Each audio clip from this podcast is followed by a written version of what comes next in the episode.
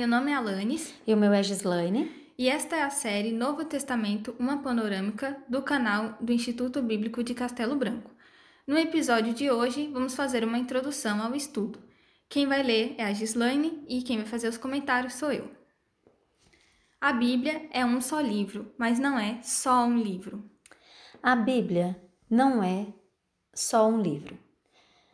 1. Um, a Bíblia dá testemunho de um só Deus. A Bíblia forma uma história contínua. A Bíblia oferece um só sistema de predição. A Bíblia desvenda progressivamente um só sistema de verdade. A Bíblia testifica a respeito de uma só redenção. A Bíblia tem um só grande tema: Cristo. O texto áureo da Bíblia é João 3,16. Porque Deus amou o mundo de tal maneira que deu seu Filho unigênito, para que todo aquele que nele crê não pereça, mas tenha a vida eterna. Cristo, o Filho de Deus levantado na cruz, tal qual a serpente de cobre levantada no deserto. Quem cresce e olhasse para cima seria salvo. A Bíblia mostra perfeita harmonia na revelação progressiva. Item 2. Relação entre o Velho e o Novo Testamento. O Novo está no Velho contido. O Velho é pelo Novo explicado. A verdade está encoberta no Velho. A verdade está descoberta no Novo. Item 3. A situação presente no tempo do Novo Testamento. No Novo Testamento encontram-se certas instituições, certos grupos, que não são descritos nem autorizados no Velho. Surgiram no período intertestamentário de 400 anos, entre Malaquias e João Batista. Foram formados para tentar unir o povo de Israel religiosamente e também contra seus opressores. Alguns desses grupos ajudaram os judeus, mas outros levaram eles ainda mais longe do caminho verdadeiro de Deus. Jesus condenou a maioria deles, por serem hipócritas e estarem procurando o seu próprio interesse em vez de realmente levar o povo de volta a Deus. Definições de alguns termos importantes. O Sinédrio, o Supremo Concílio da Nação Judaica, quase um parlamento, começou na época de Esdras e Neemias, com o objetivo de restaurar a vida religiosa dos cativos que voltavam da Babilônia. Na época de Cristo, o sinédrio era composto de 70 membros, dos quais a maioria era de sacerdotes, nobres saduceus, fariseus e escribas. Era presidido por um sumo sacerdote e exercia tremenda influência sobre a nação. A sinagoga. Surgiram as sinagogas durante o cativeiro na Babilônia, 722 a.C. Por ter destruído o templo e a nação dispersa, havia uma necessidade muito grande de lugares onde o povo pudesse ser instruído e onde pudesse adorar a Deus. As escrituras eram lidas publicamente e era dado instruções ao, para os jovens. A reconstrução do templo é uma profecia que ainda não se cumpriu, porque o lugar onde devem colocar o templo é onde fica a terceira mesquita mais importante do Islã, Al-Aqsa, que fica no alto de um morro na parte velha de Jerusalém, conhecido pelos judeus como Monte do Templo. Os fariseus. No terceiro século a.C., especialmente devido às conquistas de Alexandre, a cultura grega e a adoração pagã dominavam todo o mundo conhecido. Para combater essa influência, houve uma reação por parte dos judeus tementes a Deus, a fim de opor-se a esse ataque do paganismo e preservar a sua integridade nacional e a sua fidelidade às leis mosaicas. Nascida de um espírito de fervente patriotismo e devoção religiosa, a seita dos fariseus mais tarde se tornou um grupo de formalistas hipócritas e proclamadores da justiça própria. Cristo teve frequentes conflitos com esse grupo. Os fariseus muitas vezes valorizavam a regra somente pela regra e não pelos princípios que ela representava. Um exemplo disso é que os judeus não poderiam sair de suas próprias terras no dia de sábado, e muitas vezes um servo ia à frente do seu senhor jogando terra para que ele pudesse andar, teoricamente, pisando só na sua própria terra. Então, isso mostra que eles tentavam realmente seguir aqui as regras à risca, mas sem entender realmente o verdadeiro propósito da regra. Os saduceus. Esta seita surgiu quase ao mesmo tempo que os fariseus. Eram judeus de mente mais liberal, que queriam adotar a cultura e costume grego que eram predominantes. Era um grupo sacerdotal, mas irreligioso. Foram eles que, em geral, controlaram o sinédrio na época de Cristo. Os escribas eram os copistas das escrituras. Era uma vocação de grande importância por causa do valor da lei na vida do povo. Parece que eles se originaram durante o exílio. O seu trabalho incluía o estudo e a interpretação das escrituras. Seu conselho era pedido em muitos assuntos, a fim de tirar dúvidas. A Escritura fala deles algumas vezes como advogados.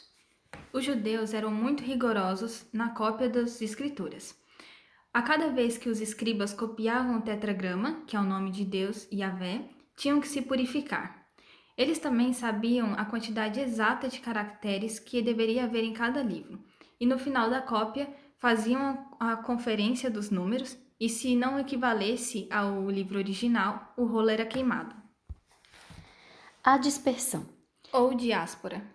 No fim do exílio, muitos judeus preferiram permanecer nos países para onde haviam sido levados cativos. De fato, eles eram tantos que haviam mais judeus vivendo fora de sua terra do que nela. Em cada lugar tinham a sua cultura, suas sinagogas e suas escrituras. Na época de Cristo, influenciaram muito o pensamento de muitas nações e também foram influenciados pela vida nacional das nações onde viviam. Os Apócrifos. Este é o nome dado a cerca de 14 livros de escritos adicionais que aparecem em algumas Bíblias. E também acréscimos em alguns livros canônicos. O nome significa escritos espúrios. Esses livros, porém, não sendo encontrados nas escrituras hebraicas, nunca foram aceitos pelas autoridades hebraicas. Elas jamais são citadas no Novo Testamento por Cristo. São rejeitados porque não achamos que eram inspirados. É possível que elas se baseiem em acontecimentos verídicos, mas nada acrescentam à doutrina bíblica. Estes livros são os seguintes: Tobias, Judite, 1 e 2 Macabeus, Sabedoria de Salomão, Baruque, Eclesiástico, acrescentos ao livro de Esther, Epístola de Jeremias, Oração de Azarias, Susana, Bel e Dragão, acrescentado ao livro de Daniel, Prece de Manassés, entre outros. Estes livros contradizem o resto da Bíblia. A Septuaginta, uma tradução do Velho Testamento para a língua grega que foi feita durante a época do reinado dos reis egípcios chamados Ptolemeus, ou seja, antes do Novo Testamento. Aquela foi uma época de prosperidade para os judeus. Pentecostes é a festa dos primeiros frutos, comemorada 50 dias após a Páscoa. Ela representava a felicidade pela ressurreição que Cristo realizaria. Ele é o primeiro, o primogênito e a primazia de todas as coisas. Concílio de Trento foi um concílio realizado pela Igreja Católica que se iniciou em 1546 foi onde retificaram os livros canônicos como são até os dias de hoje, mas isso foi só oficializar o que já era praticado pelas igrejas. Uma carta de Atanásio de 367 d.C. já dizia os nomes dos 27 livros do Novo Testamento. Os livros do Novo Testamento. 27 livros, 260 capítulos, 7.559 versículos, cerca de nove autores, escrito em grego, como versículo central, Atos 17, 17. Capítulo central, Romanos 13. Livro central, 2 Tessalonicenses. Menor versículo, João 11, 35. Maior versículo, Apocalipse 24. Mensagem: Jesus já veio. E um novo concerto. Hebreus 9, de 14 a 15. Quanto mais o sangue de Cristo, que pelo Espírito Eterno se ofereceu a si mesmo, imaculado a Deus, purificará a nossa consciência das obras mortas para servirmos ao Deus vivo? Por isso, ele é o mediador de uma nova aliança, para que, intervindo a morte para a remissão dos pecados que havia sob a primeira aliança, os chamados recebam a promessa da herança eterna. E Hebreus 12, 24. a Jesus, o mediador de uma nova aliança, e ao sangue da aspersão, que fala melhor do que o de Abel. Divisões do Novo Testamento. Livros biográficos. 4. Que são os quatro evangelhos, todos contando a mesma história, mas de perspectivas diferentes, o que podemos chamar de uma visão 4D. Mateus foi escrito para os judeus, Marcos para romanos, Lucas para gregos e João para os crentes. Mateus, Marcos e Lucas são chamados de evangelhos sinópticos porque são mais parecidos. João não contradiz os outros, mas tem uma organização diferente, mais por temas do que por linha temporal. Livro histórico 1, Atos, Epístolas de Paulo 13, Epístolas gerais 8 e livro profético 1, que é Apocalipse. Deus inspirou a escrita da Bíblia, mas usou a personalidade de cada autor com estilos diferentes de escrita. Em 2 Pedro 3, 15 e 16, Pedro fala sobre a inspiração divina das cartas de Paulo, mas também alerta para a deturpação nas interpretações das Escrituras. A Bíblia está publicada em mais de mil línguas e dialetos. Muito obrigada por ter ouvido este episódio. Te esperamos no próximo, onde falaremos sobre os Evangelhos Sinóticos. Até lá!